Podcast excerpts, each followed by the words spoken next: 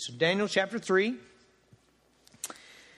King Nebuchadnezzar made an image of gold whose height was 60 cubits and its breadth 6 cubits, and he set it up on the plain of Dura in the province of Babylon. Then King Nebuchadnezzar sent to gather the satraps, the prefects, the governors, the counselors, the treasurers, the justices, the magistrates, and all the officials of the provinces to come to the dedication of the image that King Nebuchadnezzar said set up. Verse 3 says they all came. Go to verse 4. Verse 4 And the herald proclaimed aloud, You are commanded, O peoples, nations, languages, that when you hear the sound of the horn, pipe, lyre, trigon, harp, bagpipe, and every kind of music, you are to fall down and worship the golden image that King Nebuchadnezzar has set up. Verse 6 And whoever does not fall down and worship shall immediately be cast into a burning fiery furnace. Therefore, as soon as all the peoples heard the sound of the horn, the pipe, the lyre, the trigon, the harp, the bagpipe, the every kind of music, all the peoples, nations, and languages fell down and worshiped the golden image that King Nebuchadnezzar had set up. Therefore, at that time, certain Chaldeans came forward and maliciously accused the Jews. They declared to King Nebuchadnezzar, O king, live forever. You, O king, have made a decree that every man who hears the sound of all those instruments shall fall down and worship the golden image. And whoever does not fall down and worship shall be cast into a burning fiery furnace. There are certain Jews whom you appointed over the affairs of the province of Babylon Shadrach, Meshach, and Abednego. We're not sure where Daniel was, by the way. we think that he probably was not present here. These men, O king, pay no attention to you. They do not serve your gods or worship the golden image that you have set up. Then Nebuchadnezzar, in furious rage, commanded that Shadrach, Meshach, and Abednego be brought. And so they brought these men before the king. And Nebuchadnezzar answered and said to them, Is it true, O Shadrach, Meshach, and Abednego, that you do not serve my gods or worship the golden image that I have set up? If you're ready, when you hear the sound of the hornpipe, lyre, trigon, harp, bagpipe, and every kind of music, to fall down and worship the image that I've made, very well and good. But if you do not worship, you shall immediately be cast into the burning fiery furnace. And Nebuchadnezzar tips his hat to his theology here. And who is the God who will deliver you out of my hands? Verse 16 Shadrach, Meshach, and Abednego answered and said to the king, O Nebuchadnezzar, we have no need to answer you in this matter. If this be so, our God, whom we serve, is able to deliver us from the burning fiery furnace, and he will deliver us out of your hand, O king. But if not, let it be known to you, O king, we will not serve your gods or worship the golden image that you've set up. Nebuchadnezzar was filled with fury. The expression of his face was changed against Shadrach, Meshach, and Abednego, and he ordered the furnace heated seven times more than it was usually heated. And he ordered some of the mighty men of his army to bind Shadrach, Meshach, and Abednego and cast them into the burning fiery furnace. Then those men were bound in their cloaks, their tunics, their hats, their garments, and they were thrown into the burning fiery furnace. Because the king's order was urgent and the furnace overheated, the flame of the fire killed those men who took Shadrach, Meshach, and Abednego. And these three men, Shadrach, Meshach, and Abednego, fell into the burning fiery furnace. And King Nebuchadnezzar was astonished. he rose up in haste and he declared to the counselors, Did we not cast three men bound into the fire? And they answered and said, True, O king. He answered and said, But I see four. Four men unbound, walking in the midst of the fire, and they're not hurt. And the appearance of the fourth is like a son of the gods. Nebuchadnezzar came near to the door of the burning fiery furnace, and he said, Shadrach, Meshach, and Abednego, servants of the Most High God, come out, come here. Shadrach, Meshach, and Abednego came out from the fire, and the satraps, and the prefects, and the governors, and the king's counselors gathered together and saw that the fire had not had any power over their bodies of those men. The hair of their heads was not singed, their cloaks were not harmed, no smell of fire had come upon them. Nebuchadnezzar answered and said, Blessed be the God of Shadrach, Meshach, and Abednego, who has sent his angel and delivered his servants who trusted in him, set and set aside the king's command and yielded up their bodies rather than serve and worship any God except their own God.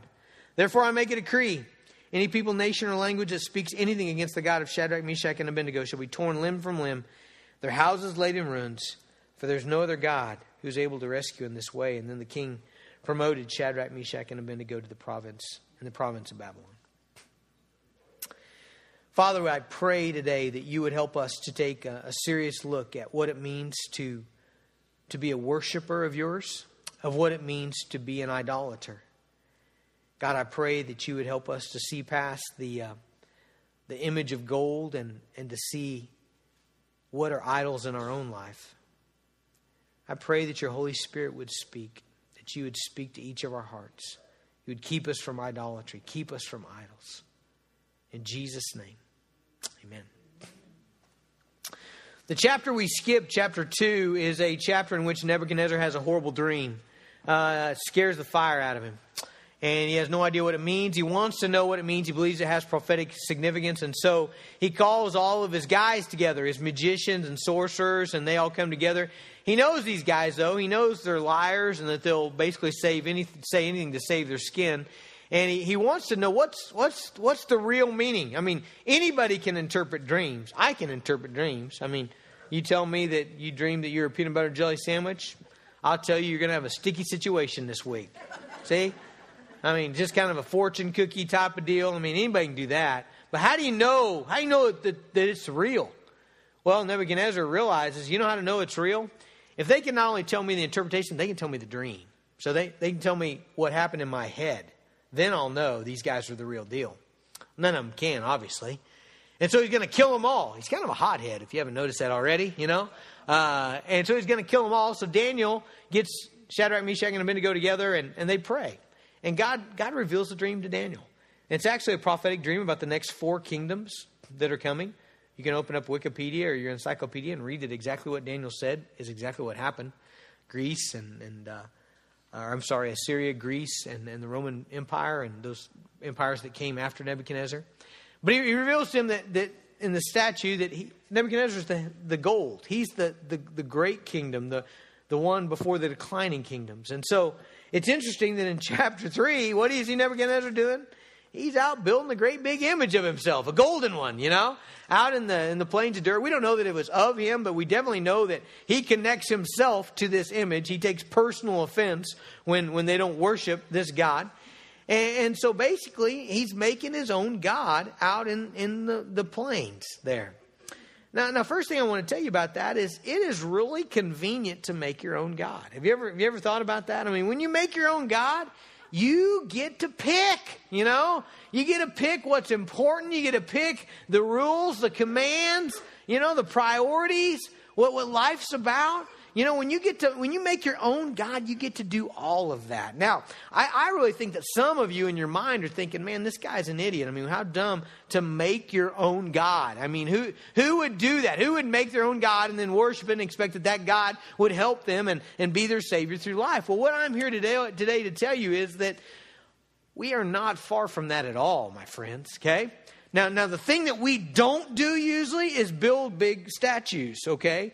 Uh, that represent the ideas behind our God. However, I, I, would, I would say that we do have representations. I would say that there's a lot of people in America who worship wealth and that they, they have very clear symbols of that wealth in their life, you know? And whenever those things are threatened, they get really upset and angry, as angry as Nebuchadnezzar did, okay? So I don't think we're too far from it, but, but, but I do believe that we don't have the representations often, but I believe we in our culture, when I say we, I mean Americans, Oklahomans, I believe that we see all around us, we see people doing exactly what Nebuchadnezzar did, which was to make your own God, okay?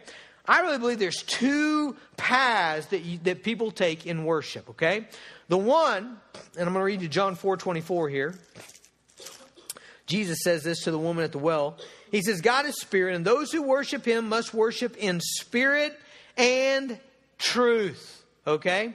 So if you're going to be a true worshiper of God, you got to worship in truth. Now, what does that mean? That means you worship the true God. Okay? How do you know who the true God is? Truth. Okay? So let me show you the process by which we must worship, okay? The process by which we must worship is we must open up our book of truth here, okay? The Bible is God's revelation of Himself through time, through history, through His Son Jesus Christ. This is our authority of truth. And so we open up our Bibles and we say, all right, Genesis 1 1, in the beginning, God created the heavens and the earth. All right, Colossians 1 16 and 17. What does it say? It says, by him all things were created in heaven and on earth, visible, invisible, where the thrones or dominions or rulers or authorities. Listen to this. All things were created through him and for him. All right, so right away, we, we receive truth from the Bible. What is that truth? That truth is that God is creator. He is sustainer. He is ruler. He is owner. He is king. He, he, he, he owns it all, okay? And so what do we do? If we are a worshiper, we receive that truth and then we respond. That's what worship is. It is a response to truth. And so we respond by saying, God, you own it all. It's all yours. I'm yours. My house is yours. My car is yours. My family is yours. My life is yours. I am yours. You are king. I am not. You are. It all, it all belongs to you. And therefore I praise you as my king and I submit to you as my ruler. Okay? We open up our Bibles. Who is Jesus? Well, John 6 says he's the bread of life. John 14, 6 says he's the way, truth, and the life. John 15 says he's the resurrection and the life. Matthew 13, 44 and 45, he's the pearl of great price. He's the treasure worth giving everything for. He is Savior, King, Redeemer. Jesus is that. How do we know? The Bible reveals Jesus very clearly as that. And so, how do we respond? We respond in worship by saying, I want to be like you, Jesus. I want to know you. I want to see you. I want to experience you. Uh, we, do, we do what Paul did, that I may know him and the power of his resurrection. And we seek Jesus. We say, all right, what did Jesus say? Well, we look in our Bibles, okay? Truth. Jesus said, I'm a sinner. I'm totally broken. And I must come to Him for forgiveness. I must, I must be connected to Him. That's my only chance to be justified, to be righteous, to be transformed. We, we, we respond to the scriptures. We say, God has revealed Himself in this way, and therefore I am going to worship and submit and serve and obey Him. Okay? Option number two. I'm not advocating this one, by the way. Option number two make your own God. Now, here's your first step in option number two. Watch it very closely. Don't miss the first step. We don't need this. Okay? Option number two, we get to make our own God. So, what should our God, God's name be? Well, I mean, don't pick like Thor or, you know, Zeus. I mean, you live in Woodward, okay? Jesus, right? Jesus. That's what most folks in our area do. My God is Jesus, okay? So it sounds like it's the same thing. No, no, no, it's not the same thing, okay? Because worshiping God in spirit and truth says, Who are you? Okay, that's okay. Yes, Lord. Yes, yes, yes. I work. I'll obey. I serve. I worship. I pray. It's okay. The other way says, well, I, I want to fit along with everybody else. My God is Jesus, but, but, but my Jesus, he, he wants me to be a good person. Now, where did I get that? Did I get that from here? I did not. Romans 3 says there's no one good, no, not one. Rich young ruler comes to Jesus and he says, Jesus, good, you're a good teacher. Jesus says, no one's good but God alone. I didn't get that from the Bible. Where did I get that? Right up here. Okay? Right up here. Jesus wants me to be a good person. Now, the great thing when you are making your own God, you get to pick what it means to be a good person, right? So, do good people act out in revenge? Sometimes, right? Sometimes that's okay. That guy cut you off in the freeway about causing an accident. He deserves some harsh words. And I'm still a good person, right? I'm still a good person. Right? I, I, I, do good people, I mean, you get to define it. It's just, it's just open to you, right? So, so our response, if my God is one that I've made and his name is Jesus, he just wants me to be a good person, then my response is to live a life a good life, right? Who lives a good life? If you ask everybody on their deathbed if they lived a good life, almost every single person will say yes. You know why? Because it's according to our own standard. You made your own God, okay? So let's let's keep making ours. All right. Let me let me give you some ones I hear. I heard I've heard all these in, in the last month. Uh, my Jesus would not send anyone to hell. There is no hell. No one burns in hell. My Jesus wouldn't send them. Heard it this month. Where did I get that? Did I get that from here? Did not. I didn't read very far. If I got that from here, okay. Uh, where did I get that? Right up here, right? Making my own God. My Jesus doesn't send anybody to hell. And so if my Jesus doesn't send anybody to hell, then it really doesn't matter if I evangelize. It really doesn't matter if I read my Bible. It really doesn't matter if I disciple anybody. Why would I even disciple anybody? I just need to let people alone. Live and let live. Be tolerant. That, do, you, do you see? There's a lot of people that, you know, when, the, you, you, know, when they're telling you that you, you're intolerant, you, you know what they're doing? They're worshiping. You see? Their God is a God when it doesn't matter. You just let everybody live how they want to live. That is the expression of, of, of, of, of worship. It's just, just be who you want to be, you know? It doesn't matter. What you do is good. What I do is good. Just don't get my way, you know? I mean, it's, it's that kind of thing. All right, let, let's keep going. How else? How else? Well, well, what else should we say? My, my Jesus, my Jesus does not, I don't have to go to church. My, my Jesus doesn't care about church. I, heard that this week. My Jesus, actually, what says, um, I've heard this one before. My, uh, Jesus doesn't believe in organized religion. Where do we get that? I went from this. You'd have to chuck the whole book of Ephesians, okay? Uh, to chuck the church. I mean, man, you know, you get, we got that from right up here, right? I'm making my own God, and, and my God, he church is not, you know, he doesn't like the church, and there's nothing, nothing there, you know. So I, I, I get to shape my Jesus. Uh, how, how, about these? Um, you know, my, my, my Jesus, my Jesus just wants me to be happy. Actually, if I was making my own God, I've heard that one from a bunch of people. I would use that one. Okay? You know why? It has maximum flexibility. Okay? Because what, what do I want? Whatever I want, whatever I want makes me happy. That's what my God wants. He just follows me, you know?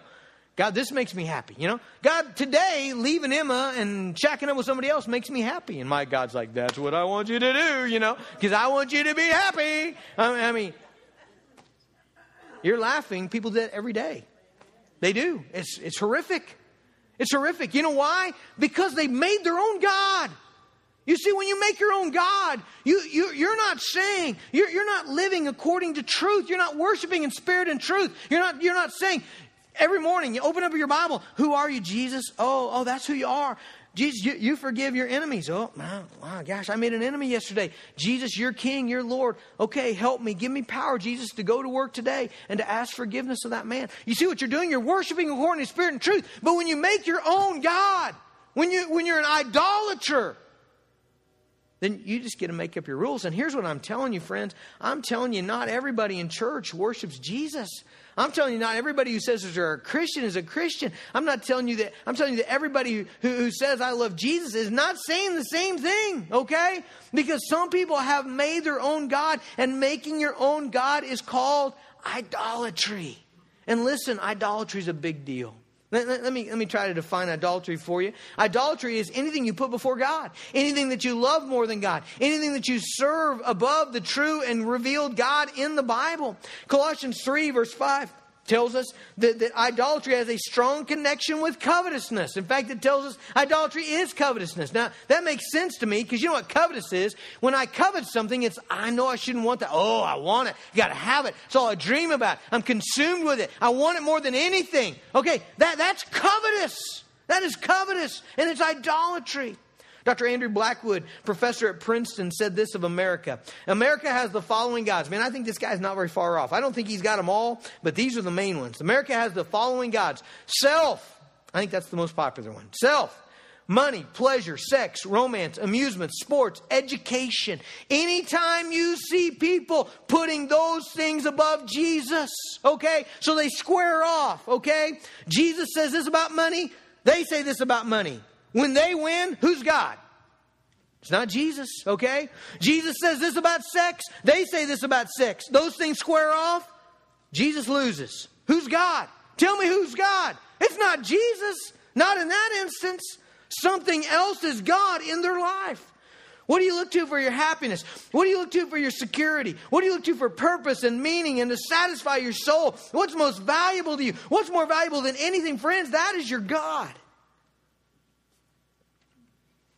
And people become like their gods. Did you know that? That's an interesting thing. The Bible, Isaiah says that, that, that you become like, why would you become like your God? Let me tell you, because whatever your God is, what you value most. It's what you love the most. It's what you treasure. And we always become like those things that we treasure, don't we? Well, our, our life begins to be shaped around them and we begin to be formed around them. We begin to imitate them. And my friends, this is a big deal. It's a big deal because when you worship an idol, you are rejecting the true God.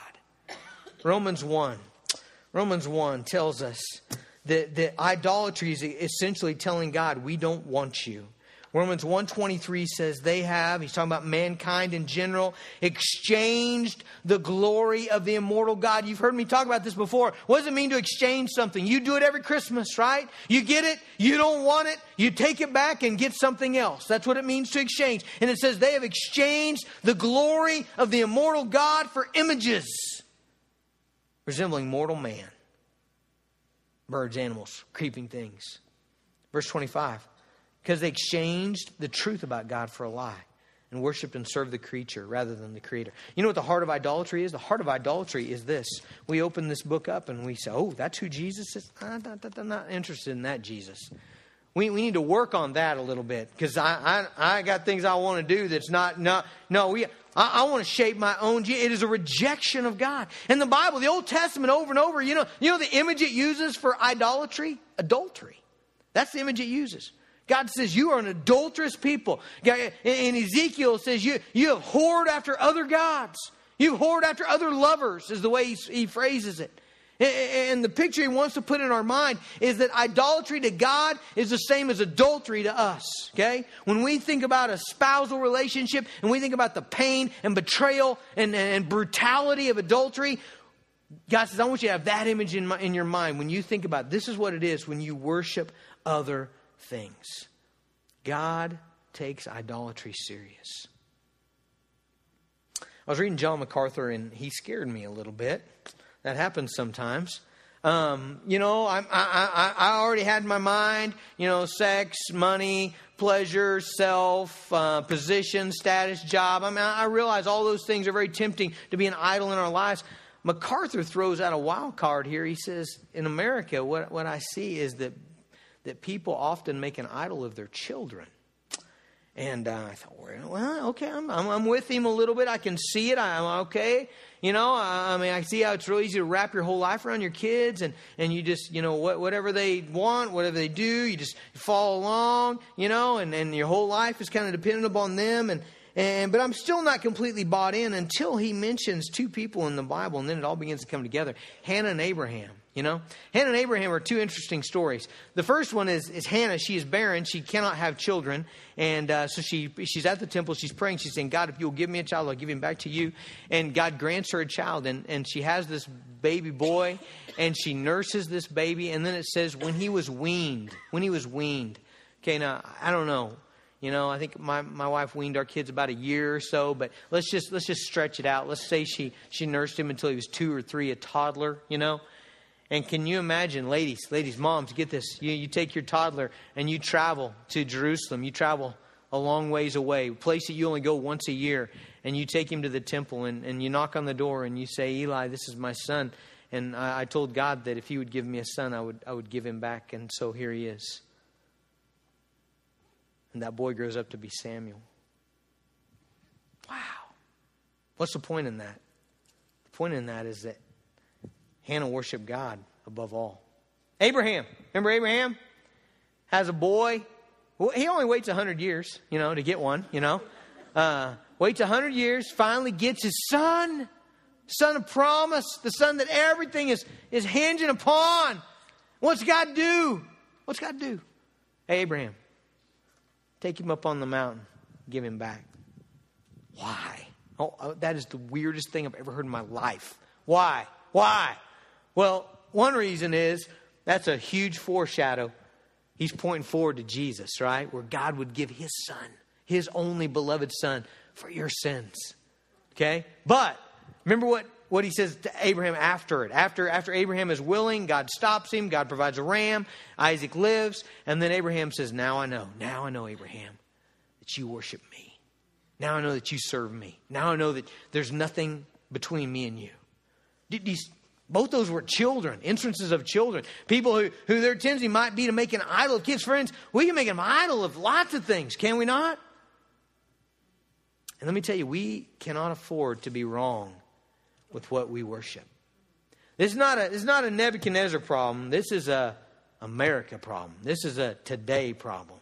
This is a church problem. 1 Corinthians 10 14, flee idolatry. 1 John 5 21, little children, guard yourselves from idols. So, These three guys are placed in a situation where Nebuchadnezzar has created his own God. He wants them to worship his God, and he puts them in a situation where it is worship or die. Okay, those are your two choices, guys. You either fall down and worship this God. You either you either deny that there's only one true God and that he he has all your allegiance, and you you worship another God, or you die. You die a brutal, painful, horrific death right now. Those are your two choices. Now, I don't know about you, but I believe that if I were put in that situation, I believe I would have all kinds of excuses going through my head. Would you not? How about some of these? Any of these come to your mind? Man, God wouldn't want me to lose my life. God wouldn't want me to lose my life. You know, I mean, man, I got five kids. I, I, I got college to pay for. I've got a wife who needs me. God wouldn't. Whoa, whoa, whoa. Where, where did I get that? Did I get that from here? I, don't believe I did. I think I just made that up, didn't I? You know? Okay, that doesn't work. Okay?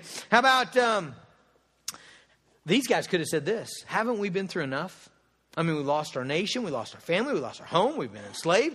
I mean, we do that a lot, don't we? Whenever things have been tough in our life and we square up against something we know is right or wrong and we go, we pull out the card, God, I've been through so much. God, my job is so hard. God, I'm so tired. God, uh, my, my health's been bad. God, I got arthritis. God, this, that, you know, here's my card. God, I've been through a lot. You got to give me a pass on this one.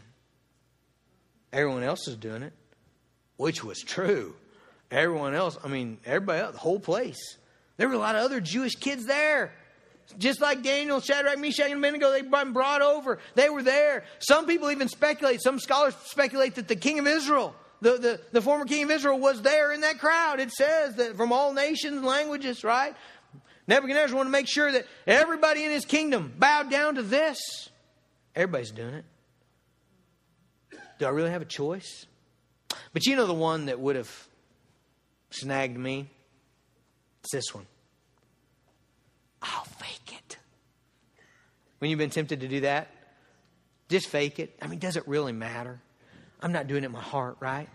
I mean, I, I, I think what I'd have been tempted to, to say was, hey, I'm a farm boy from Kansas. I've never been to these plains before. Here comes the music. Da-da. Hey, guys, let's check out this soil, right? You know, what's going on here? Or, or I'd have been tempted to do this.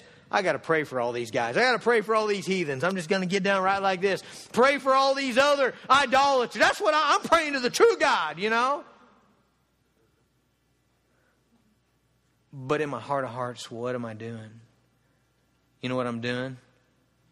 I'm saying very loudly, I'm saying very clearly, I'm saying very, very articulately, I'd rather have my life than Jesus. Is that what I'm saying?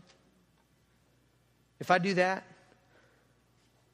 I'm just making excuses. These guys didn't make excuses, by the way. They made resolves.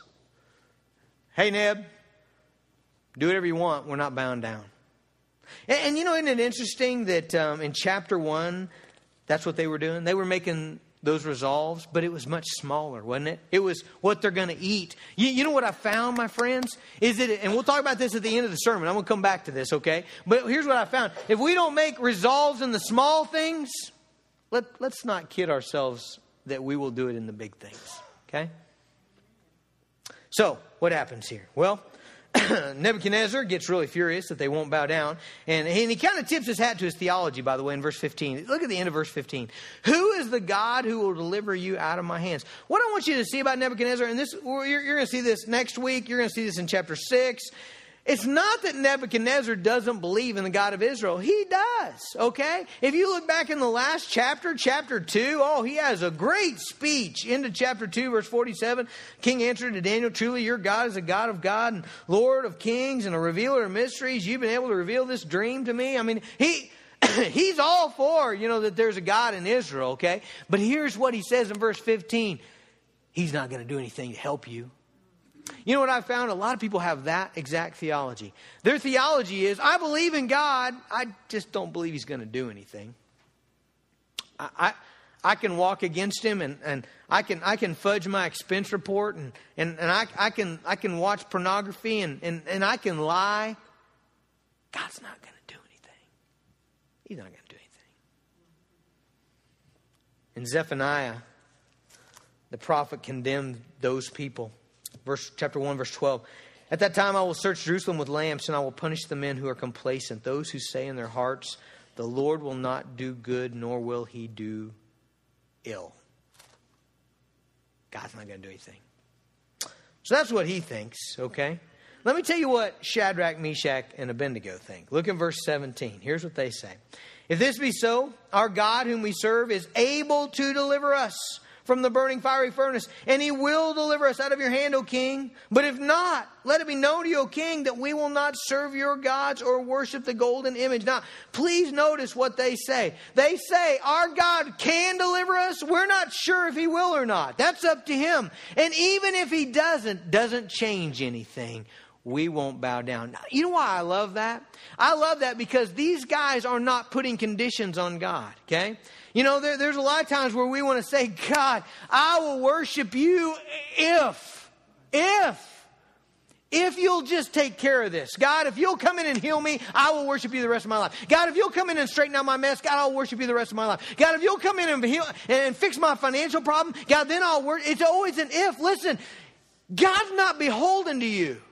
Okay? He didn't have to prove himself. He's already proved himself. That he's the God of the scriptures. He's the God who sent his son Jesus to die a horrific death for your sins. He's the God who rose from the dead and, and is reigning today.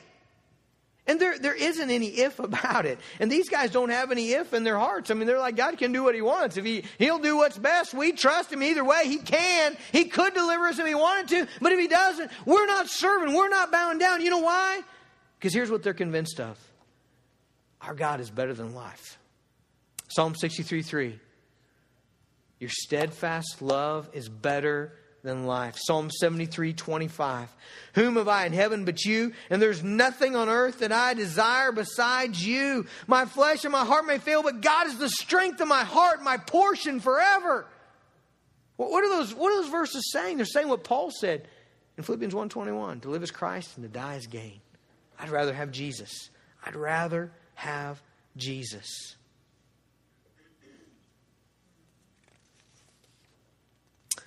Notice again verse 17. if this be so, our God whom we, whom we serve is able to deliver us from the burning fire furnace. But then notice this little phrase He will deliver us out of your hand, O king. Okay, verse 18.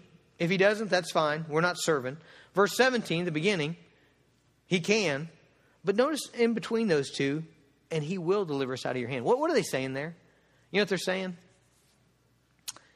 Listen, Nebuchadnezzar, we're done with you either way. Right?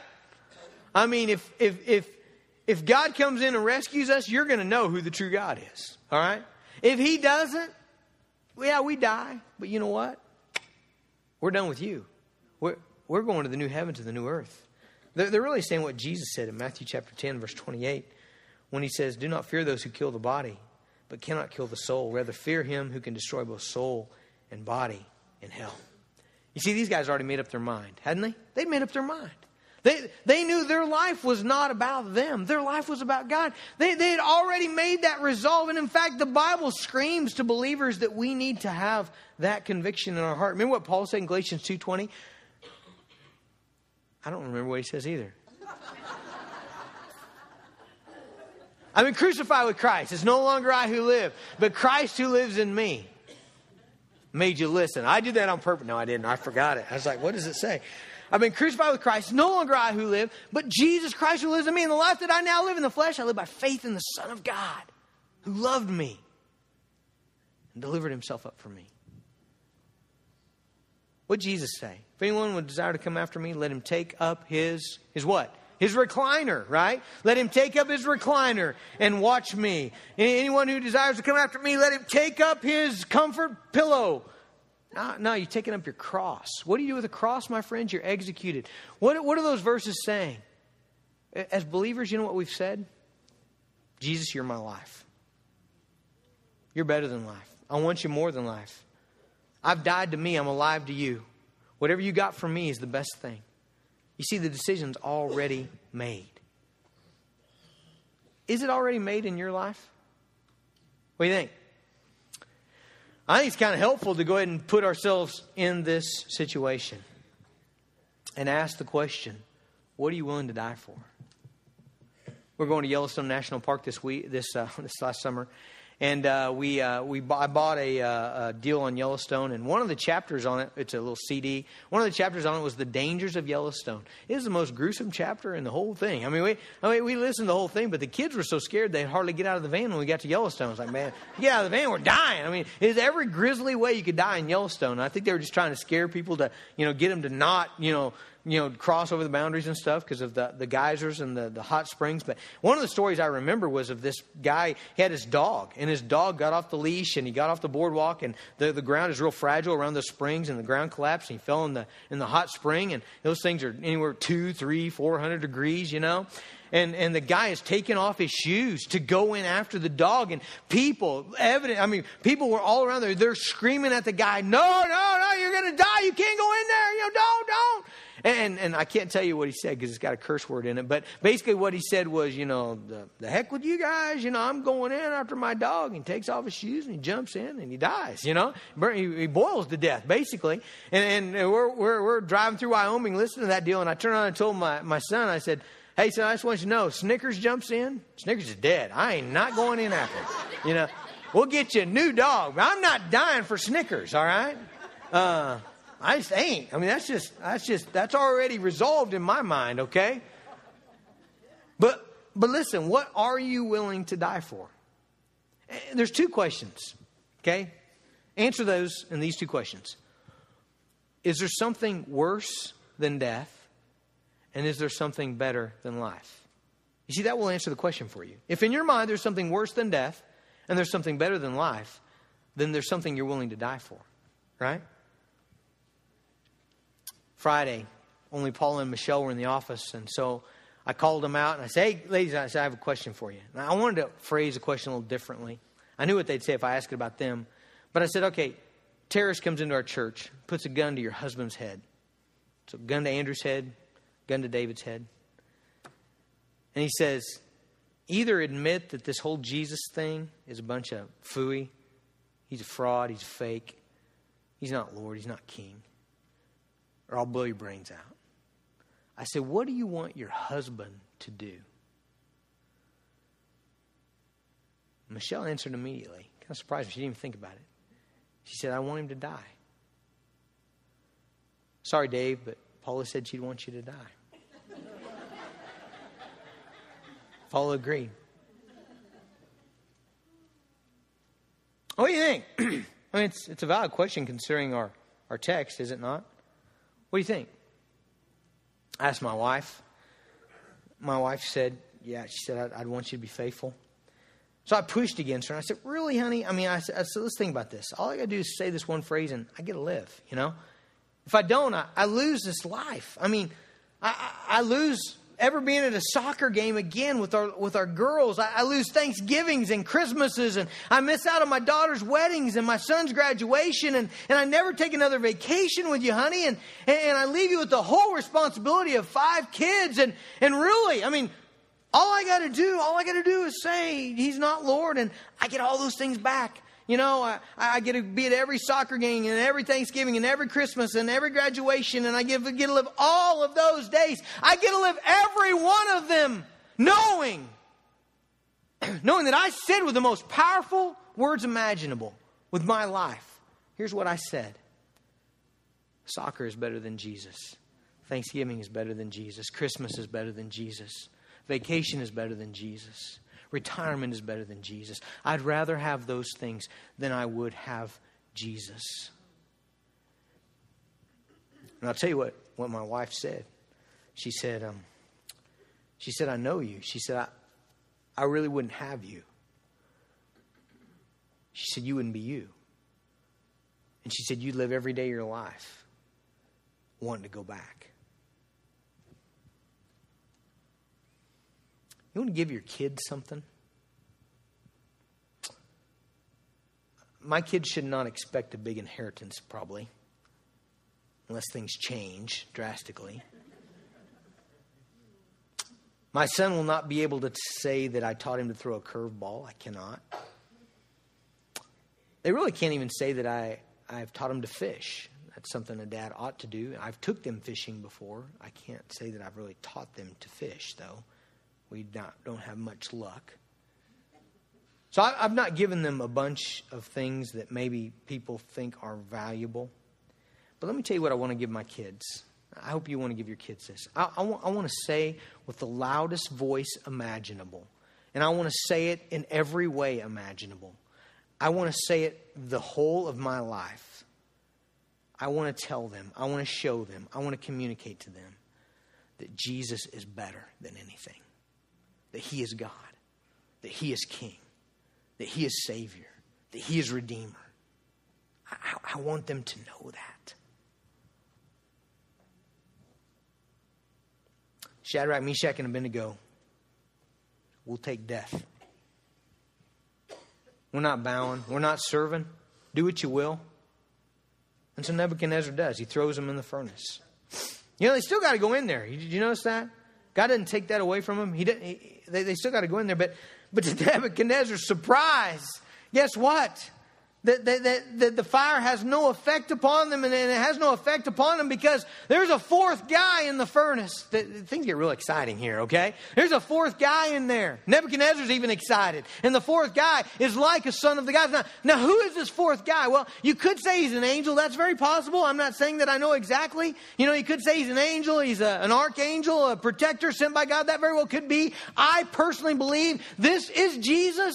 This is the pre incarnate Christ, okay? We see glimpses of him all through the Old Testament. I think this is him because I, what I see here is Christ joining us in the flames of tribulation. What I see here is a picture of Jesus taking our hell for us, my friends. He, he joins us in this and delivers us from this. Nebuchadnezzar gave his worst and it had zero impact on these young men.